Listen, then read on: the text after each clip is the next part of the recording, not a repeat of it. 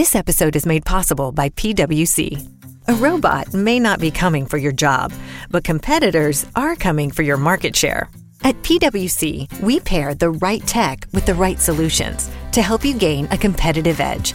Reimagine operations from the cloud, fuel innovation with responsible AI, and detect risks before they become headlines. That's human-led and tech-powered.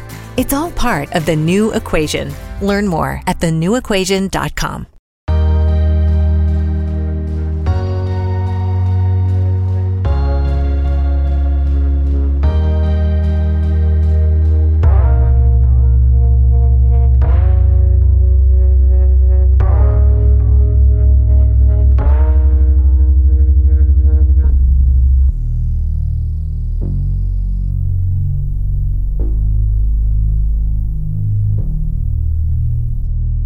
Tu audycja Artykuły naukowe czytane w całości, ale nie do końca profesjonalnie. Witam się z wszystkimi. Do przeczytania tym razem wybrałem tekst o analizie gier wideo. Będzie się on nazywał Prezentacja struktury formalnej MDA Marcina Petrowicza z pisma Homo Ludens. W tym odcinku chciałbym pozdrowić osoby mieszkające w Indiach, bo ostatnio zajrzałem na statystyki i okazało się, że jest nieduża, ale pewna słuchalność właśnie w tym kraju, ale nawet nie w jednym miejscu, bo w kilku obszarach Indii, więc pozdrawiam te osoby. Pozdrawiam też jedną osobę, która słucha w Japonii. Też tak widziałem, że ktoś tam słucha. Nie wiem, czy jedna osoba, ale z jednego obszaru, więc tu już zakładam, że nie było rozstrzału. Tak jak z indyjskimi słuchaczami, którzy byli rozrzuceni po całym kraju. No, to tak to wygląda. Standardowo mówię, że podcastu można słuchać na dowolnej aplikacji z podcastami, włącznie ze Spotify i innymi wyspecjalizowanymi aplikacjami tego typu. Na YouTube'a też coś powinno dochodzić. Co jeszcze mogę powiedzieć? Że można wspierać podcast za pomocą Ko-fi. Link w opisie podcastu i jest to pomoc w utrzymaniu podcastu, którego hosting kosztuje. Zachęcam też do wysyłania podcastu ludziom, których znacie albo i może nie znacie. W każdym razie, jeśli pomożecie mi robić zasięg podcastu, to też będzie bardzo fajnie, bo zależy mi na tym, żeby trafił on do różnych ludzi, a w szczególności do ludzi, do których normalnie nauka by nie trafiła, a może przez takie słuchowisko w jakiś sposób trafi. Kto wie? No dobra, to co? Chyba możemy zaczynać. Tekst nazywa się Prezentacja struktury formalnej MDA z pisma Homo Ludens 2015. To jest pismo poświęcone w zasadzie w całości analizie i krytyce gier wideo. No i autorem jest Marcin Petrowicz, Uniwersytet Jagielloński. No i tyle, jeśli chodzi o wprowadzenie. A słowa kluczowe gameplay, game mechanics, game dynamics, game analysis. To się z pewnością pojawi w artykule. Dobrze. Wprowadzenie. Jedną z pierwszych trudności, jakie spotyka na swojej drodze projektant gier, jest rozdźwięk między projektem gry, a tym, w jaki sposób gracze ją wykorzystują. Dzieje się tak, gdy niedoświadczony twórca przygotowuje zestaw reguł i zasad, zakładając, że użytkownicy będą z niego korzystać tylko w zaplanowanym dla nich celu. Jednakże aktywność grania skłania do przyjęcia eksploracyjnej, wręcz ciekawskiej postawy. To nastawienie jest potrzebne, by poznać grę, nauczyć się jej i ją przejść, ale to samo podejście sprawia, że granice reguł są intensywnie badane i często naginane. Stąd potrzeba wielokrotnego testowania gier w trakcie ich powstawania oraz przed wydaniem. Oczywiście wraz z nabieraniem doświadczenia projektant dostrzega możliwe implikacje pewnych rozwiązań mechanicznych. Uczy się je widzieć przy pracy nad kolejnymi tytułami, uczy się ich też grając, a także analizując wydane już produkty. Ponieważ jednak pracę projektanta trudno wyczerpująco i precyzyjnie opisać, a na wysokość sprzedaży czy popularność danego tytułu wpływa wiele czynników niezwiązanych z projektowaniem gier, potrzebna jest ścisła metoda analizy. Metoda taka powinna pozwolić na opisanie relacji między stworzonym systemem gry i sposobem, w jaki korzystają z niego użytkownicy, a co za tym idzie, przyjemnościami, jakie z tegoż systemu czerpią.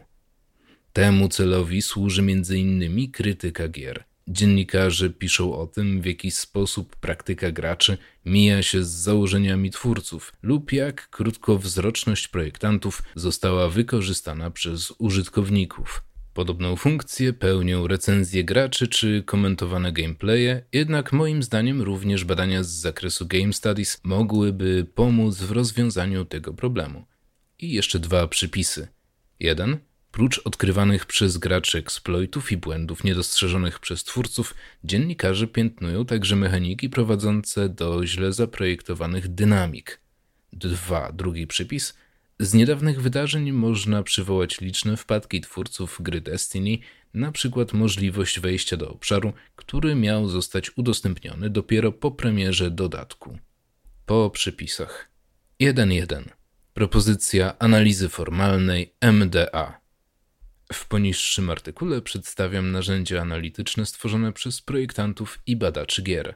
MDA, Mechanics, Dynamics, Aesthetics, to metoda stworzona na potrzeby warsztatów Game Design and Tuning prowadzonych na Game Developers Conference w San Jose w latach 2001-2004.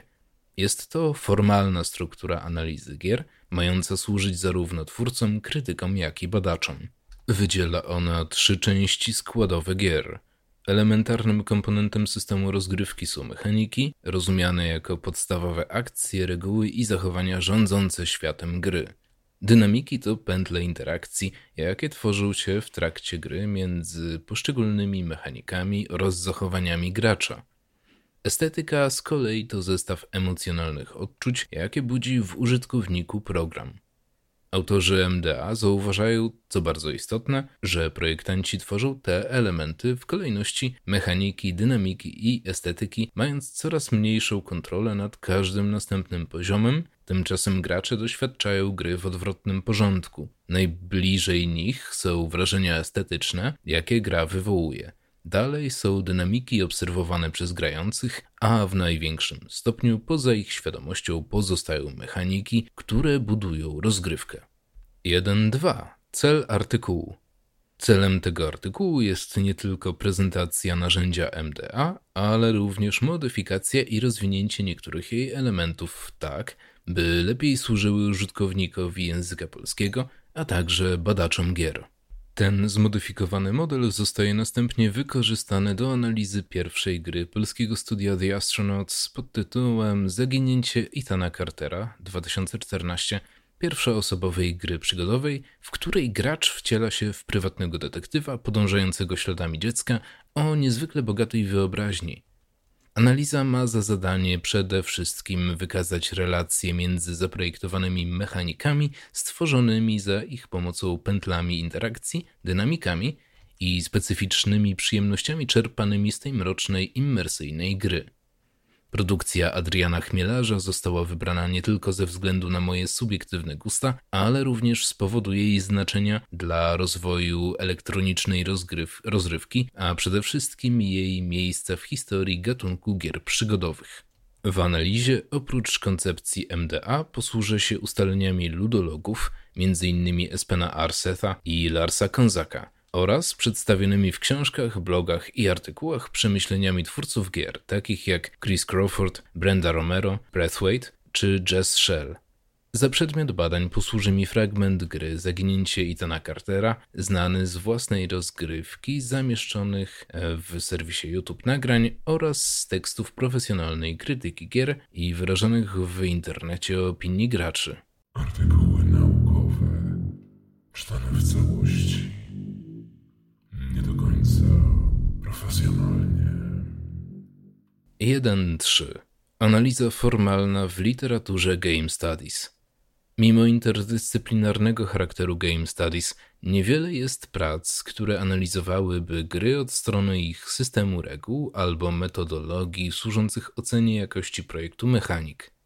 Jest to szczególnie zaskakujące, jeśli przypomnimy tak zwany spór narratologów z ludologami. Mimo rozpowszechnienia stanowiska ludologicznego nie stworzono żadnej całościowej metody analitycznej służącej badaniu gry jako projektu mechanik i dynamik. Istnieje jednak kilka prac częściowo poświęconych temu zagadnieniu, które chciałbym tutaj przywołać. Analiza warstwowa Larsa Konzaka. Jedną z najwcześniejszych koncepcji całościowej analizy gier jest propozycja Larsa Konzaka 2002. Najważniejszy element tej metody to podział gry na 7 warstw: sprzętu, kodu programu, funkcjonalności, rozgrywki, znaczenia, referencyjności, a także warstwę społeczno-kulturową. Zdaniem Konzaka w celu uzyskania całościowego obrazu gry należy przeanalizować każdy z wymienionych elementów. Z kolei według opinii Aarsetha 2010 w zupełności wystarczy analiza kilku z tych warstw oraz ich wzajemnych zależności, by stworzyć kompletny obraz. Niełatwo wyobrazić sobie użyteczną interpretację łączącą odczytanie kodu gry oraz warstwy społeczno-kulturowej, a tym bardziej badacza kompetentnego w obu tych dziedzinach, chociaż wzrastająca popularność nurtu Software Studies pokazuje, że nie jest to nie do pomyślenia. Dla metodologii MDA oraz tego tekstu najważniejsza będzie konzakowska warstwa rozgrywki, angielskie gameplay. Określa ona program komputerowy jako grę. W jej zakresie znajdują się wszystkie elementy kluczowe dla analizy MDA, mechaniki, dynamiki oraz doznania dostarczane przez grę użytkownikowi. Do opisu rozgrywki autor używa wymienianych przez ludologów pojęć, którymi są perspektywy, zasoby, przestrzeń i czas, cele, przeszkody, wiedza, nagrody i kary. Choć nie wszystkie z nich występują na poziomie mechanik oraz dynamik, pojęcia te pomagają opisać całościowy system gry. Wprawdzie w tym ludologicznym zbiorze brakuje dokładniejszych kategorii do badania rozgrywki, takich jak podział na mechaniki i na dynamiki, ale zawężona perspektywa Konzaka będzie przydatna w wyznaczaniu zakresu analizy gry. Narzędzia analityczne M. Consalvo i N. Duttona. Inną propozycją teoretyczną z zakresu Game Studies jest tekst Mi. Consalvo i Nathana Duttona 2006. W przeciwieństwie do artykułu Konzaka skupia się on na sposobach analizy i przygotowania materiału badawczego z gier. Przedstawione tezy Consalvo i Duttona można potraktować jako rozwinięcie postulatów Aarsetha postawionych w pracy, w której autor koncentruje się na sposobach pozyskiwania wiedzy o grach przez badaczy. Consalvo i Dutton prezentują 4 metody pomocne przy analizie gier komputerowych. Pierwszą z nich jest tworzenie spisu obiektów dostępnych w grze wraz z ich dokładną charakterystyką użycia.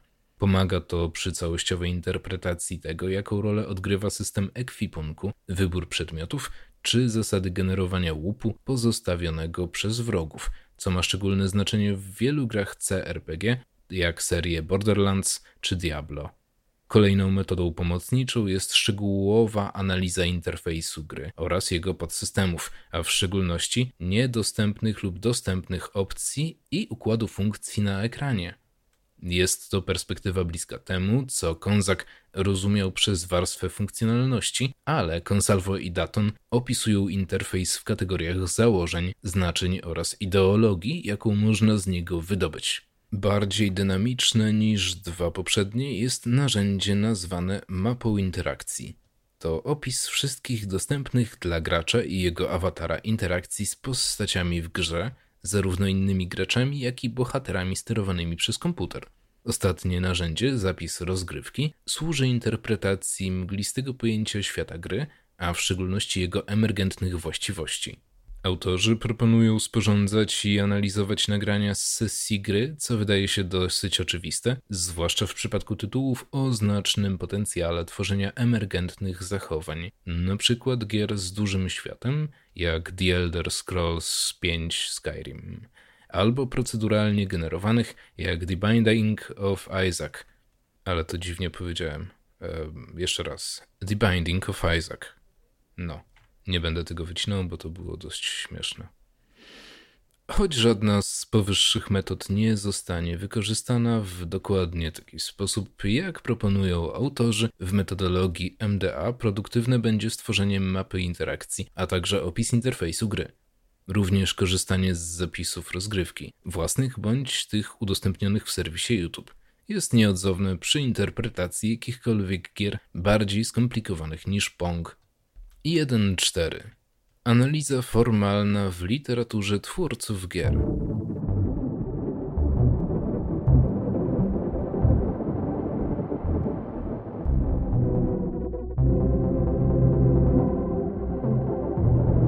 Let's talk about Medi-Cal. You have a choice, and Molina makes it easy, especially when it comes to the care you need. So let's talk about you, about making your life easier, about extra help to manage your health. Let's talk about your needs now and for the future. Nobody knows Medi-Cal better than Molina. It starts with a phone call. Call 866-420-5330 or visit meetmolinaca.com. Let's talk today.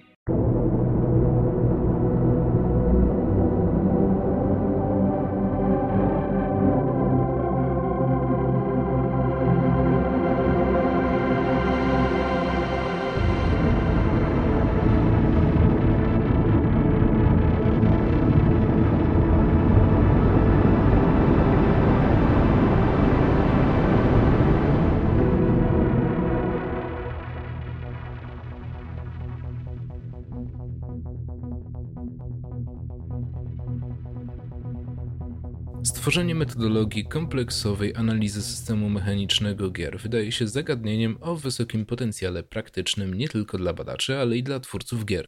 W związku z tym nie sposób pominąć książek projektantów opisujących proces tworzenia gier komputerowych. Choć z oczywistych powodów tego typu koncepcje będą przedstawiały gry jako projekty i pomysły do zrealizowania, częściej niż gotowe systemy poddawane ocenie, pewne elementy z warsztatu projektanta gier mogą okazać się pomocne. Niestety niewielu jest twórców gier o dużym zasobie doświadczeń, którzy stworzyliby całościowe opisy procesu projektowania rozgrywki. Wyjątek stanowi nieco już dziś zapomniany Chris Crawford, twórca, który zaprojektował swoje najważniejsze hity w latach 80. Eastern Front 1941, gra z roku 1981, i Balance of Power z 1985. W 2003 roku wydał on książkę Chris Crawford on Game Design, w której prócz analizy konkretnych tytułów opisuje ogólne zagadnienia teoretyczne. Pojawia się tam m.in. podrozdział How do we measure interactivity? Pojęcie interaktywności w przypadku Crawforda będzie obejmowało elementy, które w mojej analizie zawierają się w zbiorach mechanik i dynamik. Autor rozpatruje projekt gry przede wszystkim pod względem stopnia interaktywności, twierdząc, że gry powinny dążyć do jej zwiększania. Porównując grę do rozmowy, Crawford pisze, że gra o wysokiej interaktywności słucha uważnie gracza, wnikliwie rozważa, a następnie tworzy jasną, ekspresyjną i sugestywną odpowiedź. Przy analizie zagadnienia w kolejnej grze projektant, wciąż odwołując się do metafory konwersacji, radzi zadać sobie 3 pytania. Na jak wiele z tego, co gracz chciałby powiedzieć, gra mu pozwala? Jak wnikliwie gra rozważa wypowiedzi gracza? Jak dobrze gra wyraża swoją odpowiedź?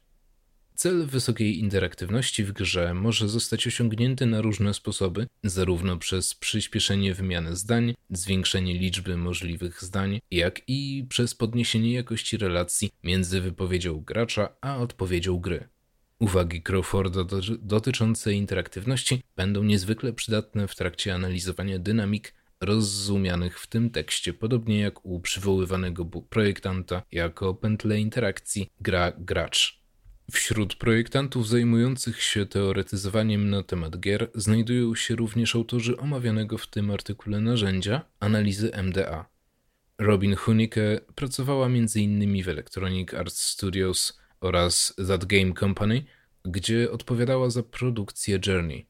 Mark LeBlanc był zatrudniony przez Looking Glass Studios i miał swój udział w powstaniu takich tytułów jak System Shock i System Shock 2 oraz Steve the Dark Project.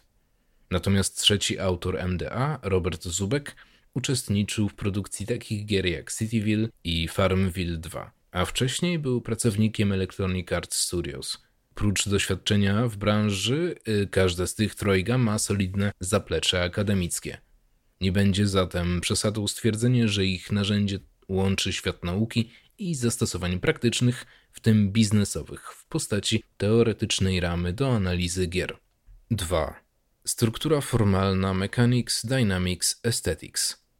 MDA powstało w celu zapewnienia projektantom i krytykom sformalizowanego narzędzia do analizy i oceny gry jako skończonego produktu oraz procesu jej tworzenia.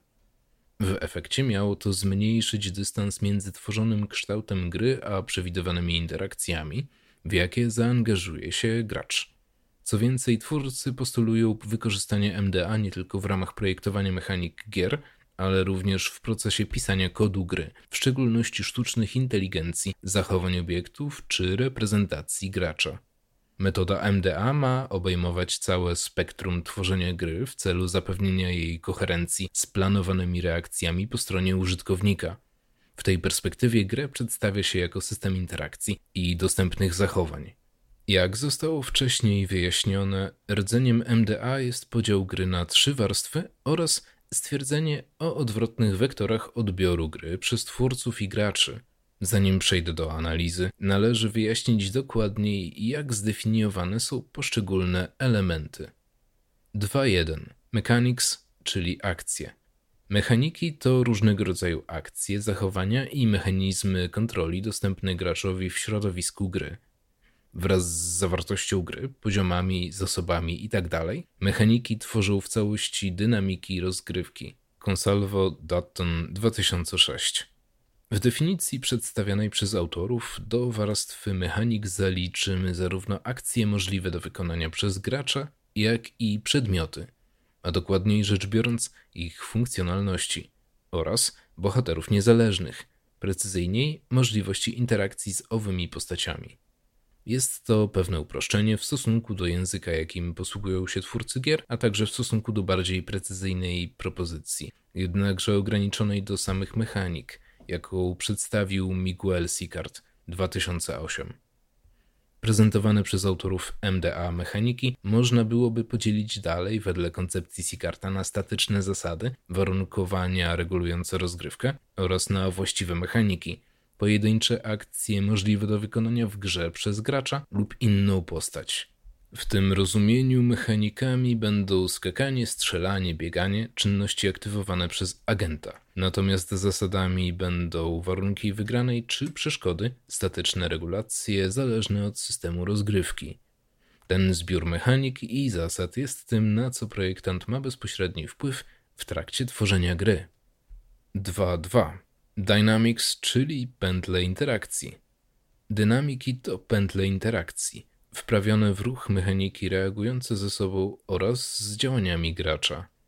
Za przykład takiej interakcji autorzy podają dynamikę okrążeń planszy w Monopoly. Składają się na nią mechaniki rzutu 2 kośćmi, ruchu, otrzymywania pieniędzy na polu start, opłat na polach zajętych przez graczy. Interpretacja tej dynamiki mówi nam, że z jednej strony opłacalne jest dla graczy jak najszybsze poruszanie się po planszy, by zebrać pieniądze za pełne okrążenie oraz stanąć na możliwie najmniejszej liczbie wykupionych pól. Z drugiej strony wolniejsze poruszanie się umożliwia zakup większej liczby pól, a co za tym idzie zdobycie większych wpływów z czynszów. Interpretacja takiej dynamiki pozwala nam zrozumieć, jakie elementy są połączone, jaki jest sposób ich połączenia oraz jak należy je zbalansować, by uzyskać satysfakcjonującą rozgrywkę. 2.3. Aesthetics, czyli doznania. Ostatnim elementem gry w MDA jest estetyka, rozumiana tutaj w mało intuicyjny sposób, jako przyjemności lub odczucia użytkownika powstające w trakcie uczestnictwa w grze. Zarówno w społecznościach graczy, jak i wśród twórców gier słowa estetyka używa się raczej w stosunku do oprawy estetycznej gry, muzyki, grafiki, dźwięków, konwencji wizualnych.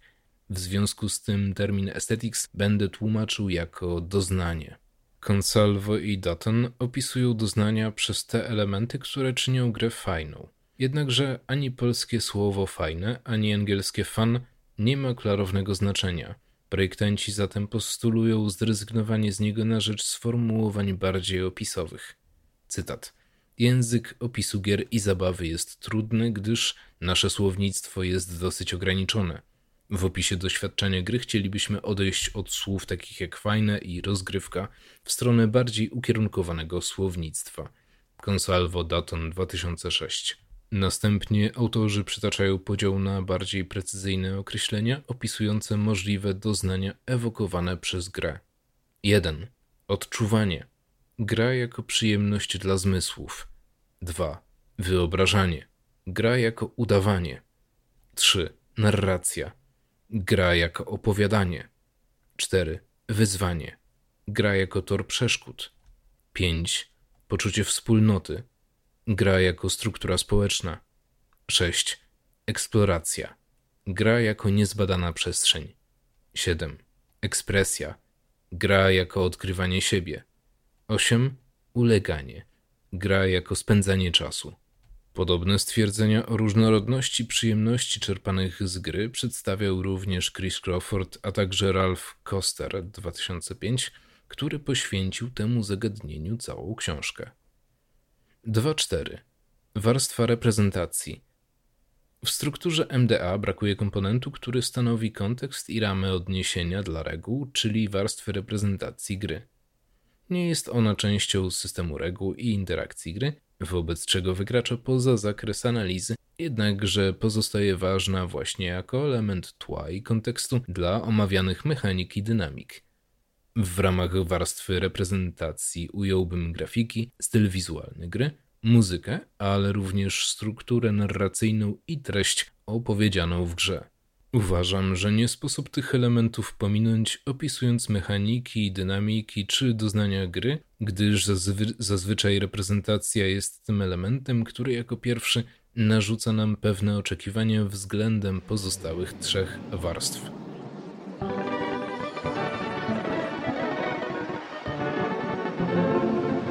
Let's talk about Medi-Cal. You have a choice, and Molina makes it easy, especially when it comes to the care you need.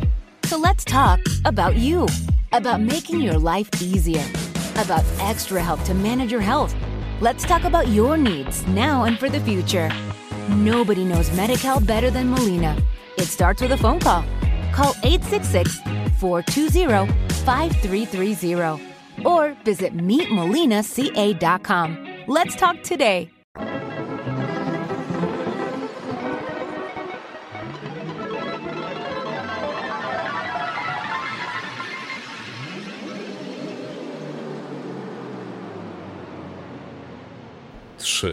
Analiza zaginięcia Ethana Cartera. Kompletna analiza zaginięcia Ethana Cartera wymagałaby zbadania całej gry.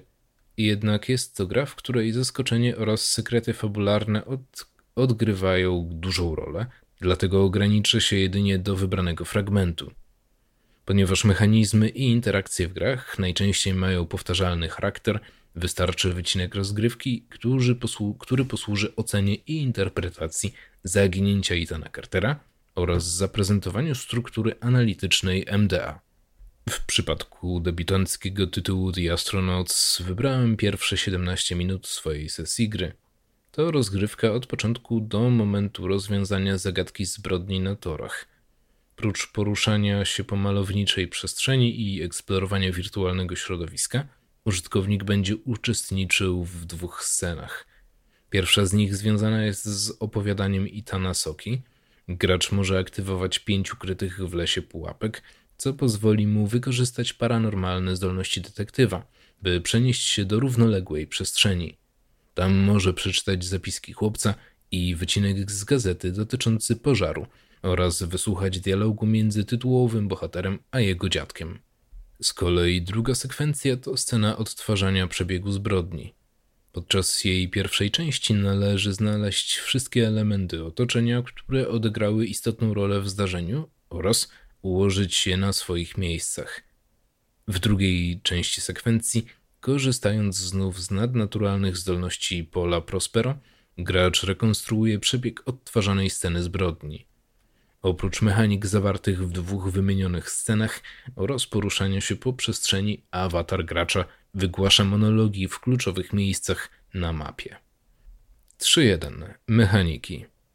Podążając za propozycją podaną przez Consalvo i Duttona, sporządzam poniżej coś pomiędzy spisem obiektów a mapą interakcji. Listę mechanik podzieloną na dwie opisane powyżej sceny. Opowiadanie Soki. Aktywowanie pułapek. Przejście do innej przestrzeni po znalezieniu wszystkich pułapek. Odczytanie opowiadania Soki. Odsłuchanie dialogu między Edem i Ethanem. Odczytanie notki o pożarze w domu Vandergriffa. Scena zbrodni. Badanie poszczególnych poszlak. wizję przedmiotów, których należy użyć, sterowanie drezyną, podnoszenie i przenoszenie przedmiotów, kamień, korba, aktywowanie fragmentów sceny zbrodni i ustalanie ich kolejności, odtwarzanie wydarzeń ze sceny zbrodni, odtworzenie epilogu do sceny zbrodni. Pozostałe. Poruszanie się, wykonywanie zbliżenia, zoom, odsłuchanie monologu detektywa przy przejściu mostu, odsłuchanie monologu detektywa przy wejściu do świata gry. 3.2. Dynamiki. Podobnie jak wcześniej postępuje z kolejną warstwą, opisując występujące w danych scenach dynamiki. Opowiadanie soki. Natknięcie się na pierwsze pułapki w grze zaskakuje gracza i wywołuje poczucie zagrożenia. Kiedy jednak zorientuje się on, że ich znalezienie odblokowuje możliwość użycia zdolności nadnaturalnych, zaczyna uważnie przeczesywać okolice w poszukiwaniu kolejnych pułapek. Gdy już mu się to uda, uzyskuje dostęp do pierwszych fragmentów historii, która będzie stanowiła dla gracza zagadkę aż do ostatniej sceny gry. Czytane opowiadanie jest niezrozumiałe, trudne do interpretacji, a co za tym idzie, niepokojące. Zrozumienie mechanizmów użytych w tej scenie nauczy gracza, że eksploracja wirtualnego świata oraz kojarzenie i interpretowanie faktów będą najważniejszymi aktywnościami w Zaginięciu Ethana Cartera. Scena zbrodni. Kolejna scena rozwija dynamiki, których gracz nauczył się wcześniej. Dochodzą do nich nowe mechaniki, np. rozpoczęcie wizji przedstawiającej lokalizację potrzebnego przedmiotu oraz używanie przedmiotów. Nadal jednak najważniejszą dynamiką jest przemierzanie komputerowej scenografii w poszukiwaniu interaktywnych elementów bądź obiektów z wizji. Przedstawione wydarzenia intensyfikują niepokój. Tym razem zamiast niezrozumiałego opowiadania gracz dostaje niezrozumiały, początkowo, zestaw poszlak, a wśród nich ciało z uciętymi nogami i rozłupaną czaszką. O ile w poprzedniej scenie interpretacja fabuły pozostawała zadaniem opcjonalnym, o tyle w scenie zbrodni, w momencie ustalania kolejności wydarzeń, mechaniki wymuszają na użytkowniku aktywność interpretacyjną. Mechaniki nienależące do żadnej z powyższych scen nie wymuszają specyficznych dynamik. Wydaje się jednak, że eksploracja stanowi dominujący element rozgrywki. Mimo że przestrzeń w jakiś sposób kieruje naszą uwagą, w niektórych fragmentach mapy nie jest jasne, dokąd należy iść i gdzie należy szukać przedmiotów interaktywnych, w połączeniu z doświadczeniami z dwóch scen skłania do gracza do zanurzenia się i eksploracji przestrzeni. 3.3. Estetyka. Realistyczna, dopracowana scenografia doliny z opuszczonymi starymi budynkami oraz innymi pozostałościami po mieszkających tu kiedyś ludziach z jednej strony pobudza ciekawość, a z drugiej wzmaga niepokój i poczucie obcości. Koherentna stylistyka eksponująca jesienne krajobrazy, zniszczenie i przemijanie dopełnia tych uczuć. W szczególnej sytuacji znajduje się polski odbiorca, który może rozpoznać źródła, z jakich korzystali twórcy przy budowaniu wirtualnego świata. Obiekty naturalne, takie jak i te wybudowane przez człowieka, powstały na wzór tego, co ekipa The Astronauts znalazła podczas wycieczki na Dolny Śląsk. Muzyka stanowiąca część estetyki gry ma za zadanie podtrzymywać napięcie, podsycać lęk, a czasem wręcz wywoływać strach. Użyto w niej wielu dźwięków naturalnych, kojarzących się z lasem czy jaskinią, środowiskami z gry. Podobnie jak motywy literackie w grze, utwory nawiązują do gatunków kultury popularnej, takich jak kryminał, pulp horror czy weird fiction, np. utwór The Alchemist. 3.4. Doznania gry. Już w interpretacji dynamik pojawiało się wielokrotnie słowo eksploracja. Bez wątpienia poznawanie przestrzeni, zarówno fizycznej przestrzeni w grze, jak i mieszczących się w niej fabuł, stanowi rdzeń Zaginięcia Ethana Cartera. W kategoriach przedstawionych przez autorów struktury MDA są to przyjemności związane przede wszystkim z odkrywaniem niezbadanej przestrzeni, grą jako opowiadaniem oraz w mniejszym stopniu również pokonywaniem przeszkód. Wnioski z analizy MDA. Wybierając do analizy grę studia The Astronauts, wiedziałem, że nie będzie to szczególnie trudne zadanie, gdyż jej forma jest niezwykle spójna oraz raczej ograniczona. Brak tam zbędnych dodatkowych systemów czy mechanik, poszczególne elementy różnych warstw wspierają dwa typy rozrywki. eksplorację przestrzeni oraz próby zrozumienia warstwy fabularnej. Przedstawiony wycinek gry cechuje duża spójność, co mogłoby się nieco zmienić przy analizie całej gry, w której pojawia się rozwarstwienie między wybranymi tajemniczymi treściami a trywialnymi zgadywankami, jakimi były według mnie niektóre wyzwania. Analiza scen w domu Carterów lub w kopalni mogłaby wykazać pewne niezgodności pomiędzy tworzonymi przez mechaniki dynamikami a typem doznań sugerowanych przez warstwę fabularno-estetyczną. W tych dwóch sekwencjach aktywność gracza skupia się na rozwiązywaniu zagadek mechanicznych, które dla niektórych niedoświadczonych lub niedzielnych graczy mogą oznaczać poważny wzrost poziomu trudności, tym samym odciągając ich od zaangażowania w eksplorację. Choć pomieszanie wątków wpisuje się w przyjętą przez twórców konwencję naśladowania literatury popularnej przełomu wieków XIX i XX, w której kosmiczny horror zagrażający całej ludzkości, jak w dziełach H.P. Lovecrafta czy w sekwencji kopalni w grze The Astronauts, łączy się z trywialnymi scenografiami prowincji i eksploracją prozaicznych przestrzeni takich jak dom. Jednakże ogólnie rzecz biorąc, przedstawiony fragment oddaje dostępne elementy rozgrywki i może posłużyć za reprezentatywny wycinek gry świadczący o spójności jej projektu. 4. Podsumowanie. Celem artykułu było zaprezentowanie struktury MDA na polskim gruncie Game Studies wraz z przykładową analizą gry. Mam nadzieję, że opis struktury formalnej we fragmencie Zaginięcia Ethana Cartera w pewnym stopniu wykazał skuteczność MDA w opisie elementów rozgrywki oraz ich wzajemnych relacji. Z pewnością tłem dla opisu warstw zawierających się w opisywanej strukturze powinna być estetyka rozumiana jako styl i treść fabularna gry. Kolejnym krokiem w wypracowywaniu analizy relacji między mechanikami a dynamikami powinien być dłuższy artykuł dotyczący rozbudowanej wielosystemowej gry, takiej jak współczesne gry akcji czy fabularne. Do bardziej szczegółowego badania mechanik mógłby również posłużyć program stworzony przez Jurisa Dormansa Machinations. Dzięki temu systemowi opisanemu w grze Game Mechanics Advanced Game Design moglibyśmy prześledzić emergencję pewnych dynamik związanych z regułami. Metoda ta jednak odpowiada raczej grom w większym stopniu opartym na zasadach, a w mniejszym na warstwie fabularnej niż Zaginięciu Ethana Cartera. No i to by było na tyle. To był artykuł Prezentacja struktury formalnej MDA Marcina Petrowicza z pisma Homo Ludens. Gdyby ktoś chciał sięgnąć po więcej groznawczych tekstów, to faktycznie to pismo Homo Ludens jest świetnym źródłem, żeby zacząć. Tam publikowane są po polsku, ale też i po angielsku artykuły. Warto też zapoznać się z pracami Kubińskiego i jego pojęciem emersji, które swego czasu wywołało dość dużo zamieszania w analizie gier.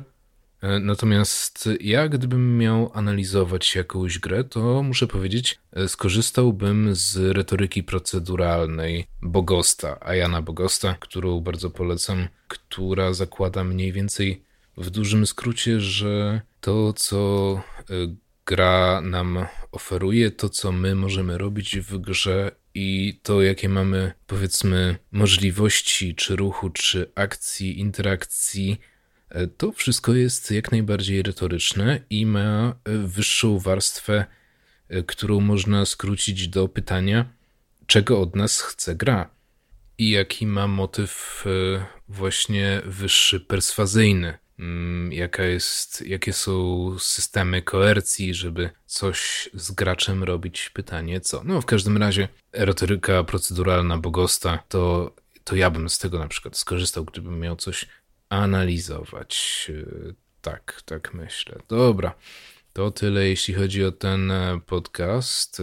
Analizujcie sobie gry, w szczególności te, które próbują wyszarpywać pieniądze z gracza. To zawsze jest dobry materiał do krytycznej analizy. A tymczasem do usłyszenia kiedyś indziej.